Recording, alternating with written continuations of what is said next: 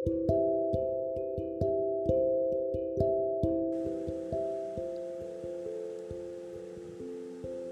hidup itu kalau nggak susah, ya susah banget.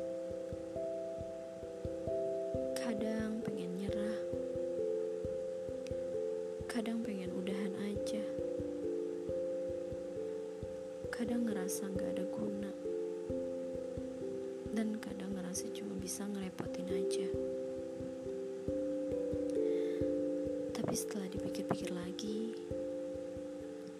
hebat juga masih bisa tetap berdiri.